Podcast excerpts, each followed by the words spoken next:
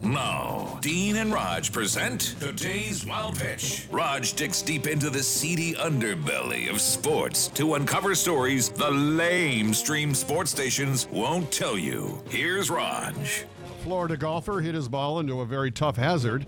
It landed on an eight foot alligator's tail. And Rather than take relief, which I'm pretty sure you're allowed from a deadly animal, he bravely or stupidly decided to retrieve it. He's gonna whip you with that tail, dude.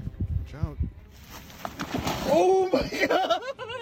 He got was, it. He was, he was lucky. He got the ball. That's how they do it in Florida, Dean. Woo! It's also how they do it in Happy Gilmore. Give me the ball, alligator. A little more dramatic that way. That's today's wild pitch.